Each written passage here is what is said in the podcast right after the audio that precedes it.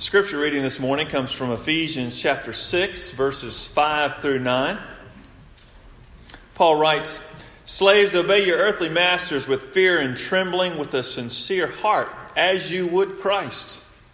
Not by the way of eye service, as people pleasers, but as servants of Christ. Doing the will of God from the heart, rendering service with a good will, as to the Lord and not to man knowing that whatever good anyone does, this he will receive back from the Lord, whether he is a slave or free. Masters, do the same to them, and stop your threatening, knowing that he who is both their master and yours is in heaven, and that there is no partiality with him. And may Lord, the Lord bless the reading of his word. In this passage, Paul is addressing the third relationship in which the Ephesians find themselves in uh, for various reasons. You know, the first relationship was the marriage relationship between husband and wife, and then he moved into the parent child relationship, and now he's moving into the master slave relationship. Uh, and it was estimated, and it is estimated, that one in five people in the Roman Empire during the first century uh, were slaves. And uh, some places it was more like one in three. And people became slaves for various reasons. Uh, some were born into it, uh, some were sold into it, some came from military conquest, uh, some voluntarily entered into it. Uh, but slavery was the norm in the first century uh, as a structure. And what may have stood out to you in this passage as I read it is that Paul in this passage does not explicitly condemn slavery, which may have struck you as odd. Paul's primarily, primarily focusing on, in this passage, it seems to be anyway, is how do Christians represent Jesus in whatever circumstance they may find themselves in? Now, at the same time, this doesn't mean that Paul approved of slavery or believed that slavery was the ideal, but his focus was here how do we, as spirit filled Christians, live out our faith in the reality of everyday life, both with its justices and injustices? And for many within the Roman Empire and in Ephesus, this meant how do you live out your faith as a slave or a master? And this affected many lives there, especially within the church. And so, whether you're talking about the master slave relationship as it relates to first century Ephesus, or if you're talking more about the employee employer relationship here in the 21st century, what we see in this passage is that Paul's teaching applies seamlessly as it goes through the years. And so, to put simply, what Paul is addressing here is how spirit filled Christians should approach their work. And the question I want us to wrestle with this morning is what is your motivation in your work? And I believe that applies to the audience that Paul is addressing in Ephesus, and I believe it applies to us today. What is our motivation in our work? Because, you know, as Christians, we believe that work is good. Uh, you know, God created Adam and Eve, placed them in a garden, and told them to work it. And so work is a good thing. Work predates the sin of man. And so work is a good thing. Now, at the same time, sin complicates work. And we know that. Sin complicates work, but at the same time, even though it is complicated, work is still a good endeavor. It's a godly thing. Uh, God Himself works. And so, as Christians, we do believe that, that God is, uh, He is at work, that we are to work. Work is a good thing. So, what I want you to think about as we think about our work is that uh, we work not only to be compensated financially, you have that type of work, but we all work, regardless of uh, whether you're being compensated for it or not. We're all involved in work uh, to some degree, at some level. And so, what I want us to wrestle with this morning is what is our motivation in our work? And there's several reasons that may motivate us to work. For example, we have to earn money to pay the bills, to buy food, to buy clothing, to buy health insurance and retirement and schooling and everything that goes along with all of that. And we also have to work to you know, clean our house, right? They just don't clean themselves, do they? Unfortunately, they haven't figured out a way to make that work. I wish they would. That'd be great. But that doesn't happen. It just you have to work to clean it. I mean, it takes some some effort. Uh, you have to work to cook your food so you can eat, and you have to work to clean your clothes so you can wear them again, and clean your dishes so you can use them again. You have to work to get that school assignment turned in, right, students? I mean, getting your work home is what I call it homework because it takes some effort. You got to do it. And so all of this is work, whether you're being compensated for it financially or not. All of this is work.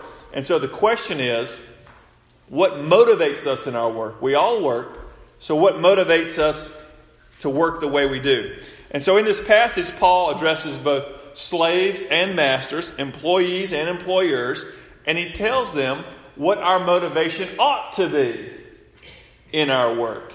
And so, even though their roles may differ, their motivation should be the same if they are spirit filled Christians. And so, look again with me at verses 5 through 8. Paul says, Slaves or bondservants, obey your earthly masters with fear and trembling, with a sincere heart, as you would Christ.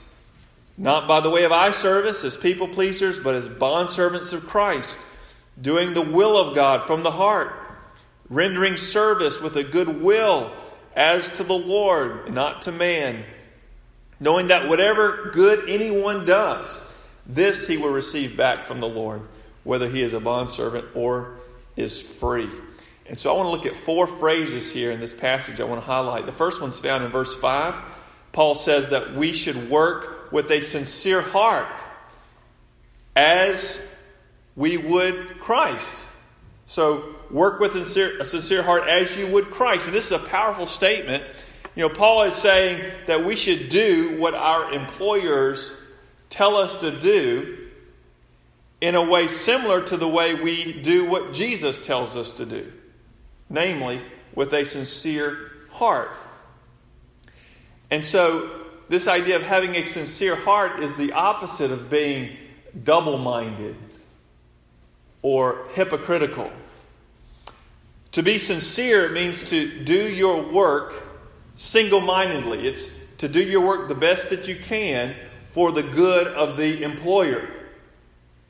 Just like as we work to the Lord, we want to do we want to do good, we want to do the best that we can for the Lord.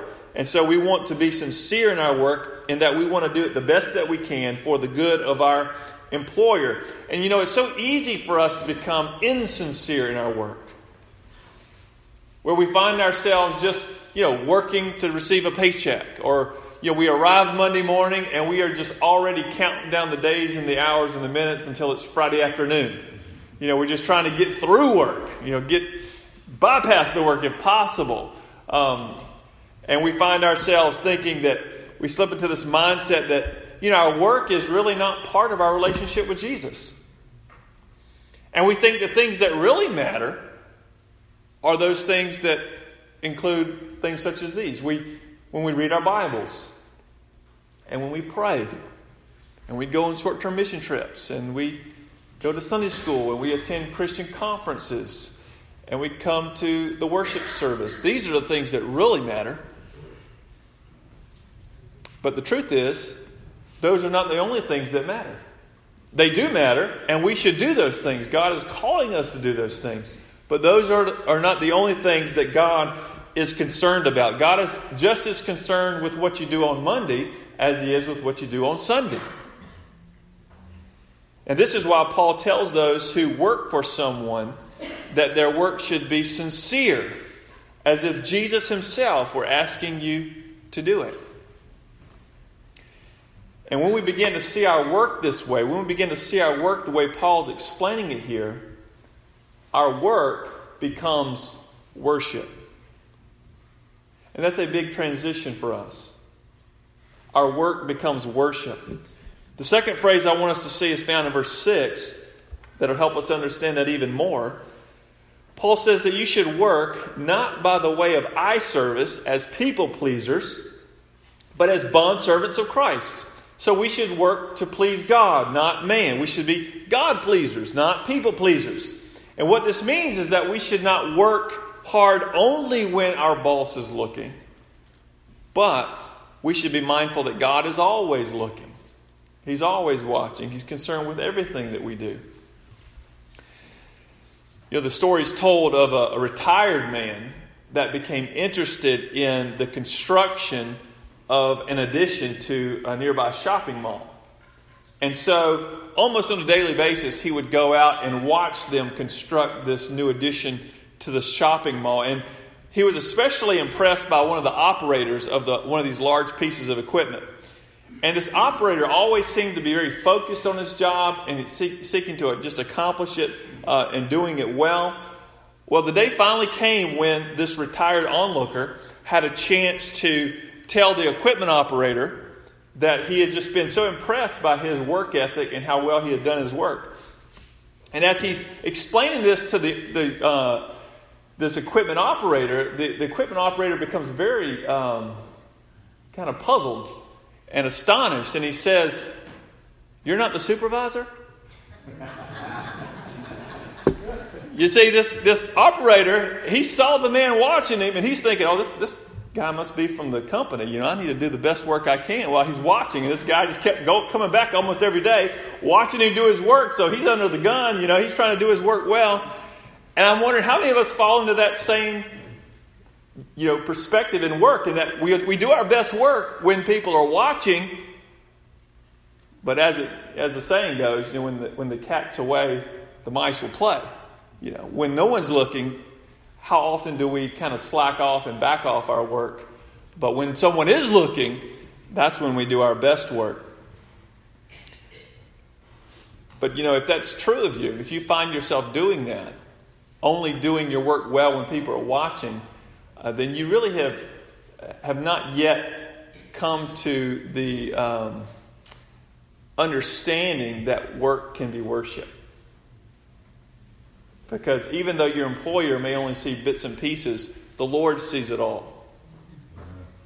And as we, and this is so unique to Christianity. I mean, we, we see everything in life as, as worship. And so even our work, even what may seem very mundane, we can do it unto the Lord and it becomes worship. And so instead of being like the equipment operator who only works hard when people are watching, you know, the Christian worker uh, should do, the, do his or her best work at all times uh, because he knows the Lord and she knows the Lord is watching.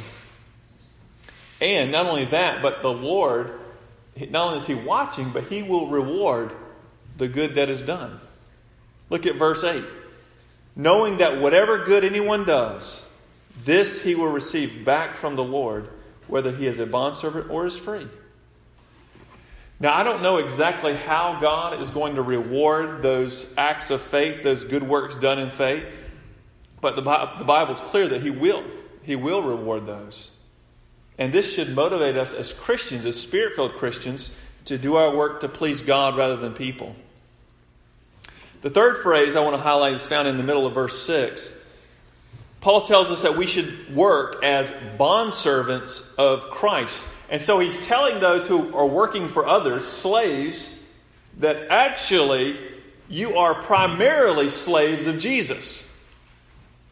And if you're a Christian, this is true of you. Think about it. If you're a Christian, you have, you have given yourself to God in Christ. You have submitted your will to His. And so in everything we do, we want to do it unto the Lord. And this obviously includes our work. And so in our work, we should also work to be servants of the Lord. And so we should do our work as if we are presenting our work to the Lord. So when you're writing that research paper, or turning in the math homework, or finishing that report, or helping this customer, I mean, in the back of your mind as a believer, we need to have this motivation that I'm doing this unto the Lord. I'm not doing this I'm not going to provide quality based on you know, how good the person is I'm serving or helping or working with. I'm going to do my work the best I can because I want it to be an offering to the Lord. So we should do our work unto the Lord. The fourth phrase is found at the end of verse 6 and the beginning of verse 7. Paul tells us that we should work doing the will of God from the heart or the soul rendering service with goodwill as to the Lord. You know, God is concerned with not only what you do, but why you do it. He's concerned with not only what you do, but why you do it. And Paul is telling us that our motivation for our work should be to serve the Lord. This is the why. Now, the what, I mean, it could be, like I said, cleaning your room, you know, filling out a tax form, uh, operating on someone, teaching a child. I mean, work runs the gamut. That's the what. But the why is the motivation. Why do we do what we do? To serve the Lord. Doing it um, from the heart, rendering service with goodwill as to the Lord, as Paul says. You know, there's an author, an educator. He is he's gone to be with the Lord now, but some of you may recognize his name. His name's uh, Howard Hendricks. He was a longtime professor at Dallas Theological Seminary. But he was on an airplane one time, and he sat on this airplane. It was delayed for takeoff. And after a long wait, waiting to take off, passengers became more and more irritated. Maybe you've been there before. You become more and more irritated. Well, he just noticed how gracious one of the flight attendants was as she spoke to the irritated passengers. So he's kind of just taking all this in. And so finally, after the wait was over and the, and the plane finally took off, he, he told the flight attendant how amazed, how amazed he was at her poise and her grace and self control. And he wanted to write a letter of commendation to her supervisor, just to how you know, great she did her job. And so, she, so he asked her to tell him his uh, her supervisor's name. He wanted to know her supervisor's name so, so he could write this letter to him or her. And she replied that she didn't work for the airline, but that she worked for Jesus Christ. And she said that just before going to work, she and her husband prayed together that she would be a good representative of Christ. You know, she she got it. I mean, this flight attendant, she got. She understood what it means to render service with goodwill as the Lord. I mean, she understood that her work was an opportunity to worship. And so I wonder how, how do you view your work? I mean, I know we don't always view our work that way, right? You know, you might be saying, Ron, well, you just don't know who I'm working with. You know, this is just, these people are crazy. Maybe so, and that's possible. But that has nothing to do with how you are motivated to do your work. Just like this flight attendant, these passengers weren't pleasant to work with, but she saw her job as working unto the Lord. I want to present my service as unto the Lord, to serve the Lord. So, what's your motivation? Has, has work become worship for you? So, Paul has spent most of this section talking about slaves. And I think one reason for this is, is probably because uh, the bulk of the church was probably slaves. Few masters, probably mostly slaves. And so I think that's why he's probably spent a little more time on that role. But he doesn't spend all his time on that role. Because then he switches over from in verse 9 and he gives his attention to the masters. And when I say master there, as we translate that to today, I mean, we're talking about those who are in authority in a, in a you know, job setting, uh, a boss, supervisor, someone who passes down work to others and holds them accountable. And so, as a, a spirit filled Christian, you know, how should you treat your, your employees? Like, if you have employees, if you have some authority over other people, uh, supervise other people, how should you do that? Well, Paul says in verse 9, Masters, notice this, what he says next. Do the same to them. And so basically, what he's saying is everything I just said about the slaves that they should do, you should do the same to the slaves or those working for you. And stop your threatening, knowing that he who is both their master and yours is in heaven, and there is no partiality with him.